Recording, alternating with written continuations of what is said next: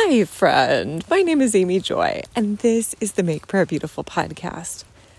Over the Thanksgiving weekend, the Lord invited me to go and look at my prophetic words for the last several years. And it was interesting. I've never done that in totality. I've uh, recorded specific words from different people and transcribed them and been excited about them, but I haven't ever gone after the entire mass of them and sorted them and put them into categories. So that was what I did. And I ended up having about 45,000 words worth, which is like a novel.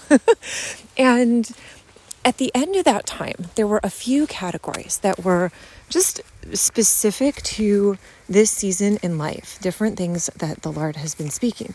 And so the most surprising one that came up repeatedly was around the theme of health. And then there were several around uh, large scale. So the word Nehemiah came up a couple of times, general came up a couple of times. I had two people almost verbatim say, You have been hidden, but you're about to be seen, which I thought was really interesting. Uh, and of course, in the prophetic, about to be could mean like any time from tomorrow for the next 10 years or something, you know, because the time scale of the Lord is not ours. Those sorts of words are kind of like, well, unless it's a now word, like now this is happening, you kind of hold it with open hands. But then there were several around my voice, how clear my voice is, quite a few around identity. I feel like that was actually probably the primary theme of all of 2021. I was crying out for blueprints, and the Lord was giving me words about identity. You're beloved, you're a delight, you are a fireball, you're the glitter bomb, you're my daughter. It was beautiful in retrospect, but I remember how frustrated I was when I was receiving them. Like, oh, oh, we're just still getting words about identity. Okay, apparently I need some healing in that way. And then there were some that felt very much like this is just for this particular season. There were several around my prayer life. And then there were also some around teaching that that is a gift and a call on my life. And then also that the Lord has a team for me, that I don't ever have to be concerned that you know, where are the people going to come from who are going to help me? That that's just a gift that the Lord has given. I think that one was spoken over me five separate times, at least. So beautiful, beautiful words. And I was walking and praying this last week, and all of a sudden I kind of stopped in my tracks and I was like, oh, there is a really conspicuous absence in that list. And all of those words were very resonant with me. They all felt like, oh my goodness, these themes are what the Lord has been speaking over me for a really long time.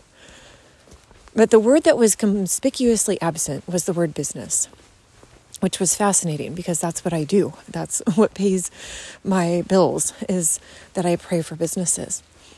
And at the moment, I was like, oh my goodness, does that mean I need to shift directions? Like, do I need to come into alignment with my prophetic word and not do things related to business?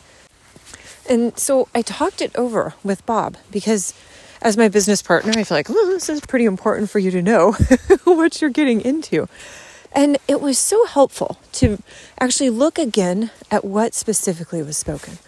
So, health is a direction, right? Like, that's a theme or a, uh, like, if I'm going to be teaching about health, if I'm going to be dealing with health, that's a really specific path to walk down.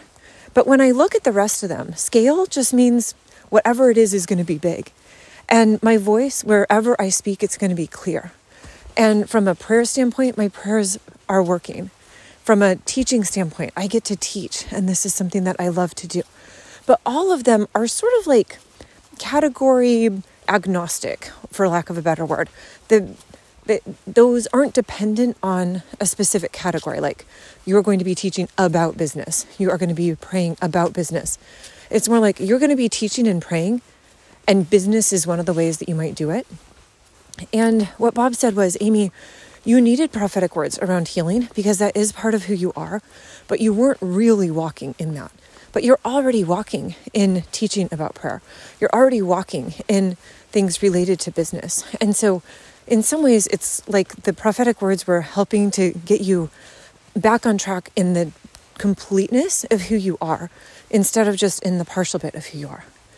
And so that at the moment seems very satisfying to me. I guess over the course of my life, we'll see if uh, that ends up being correct and business sticks or if over time it falls away or I don't know. I mean, that's part of the adventure of walking out my life with Jesus. But I thought that that was just fascinating that in some ways you have to not only look at what is there, but maybe you have to look a little bit at what isn't there and then talk to the Lord about why these things might or might not be there. So I realize this maybe doesn't apply to everyone. If you don't go to Bethel Redding and get prophetic words, if you don't hang out with people who pray prophetically, this might seem very woo woo to you, but I will say it is uh, beautiful in its own way to have people pray specific words over who you are and uh, who you are becoming. So, Jesus, thank you that you gift us with the ability to hear your voice and that you are speaking over us every day and calling into being the things that are not. And so we ask that we would listen for your voice, that we would listen for what it is that you're speaking, that we would be attentive and obedient. We thank you and we praise you. In your precious name, Jesus. Amen.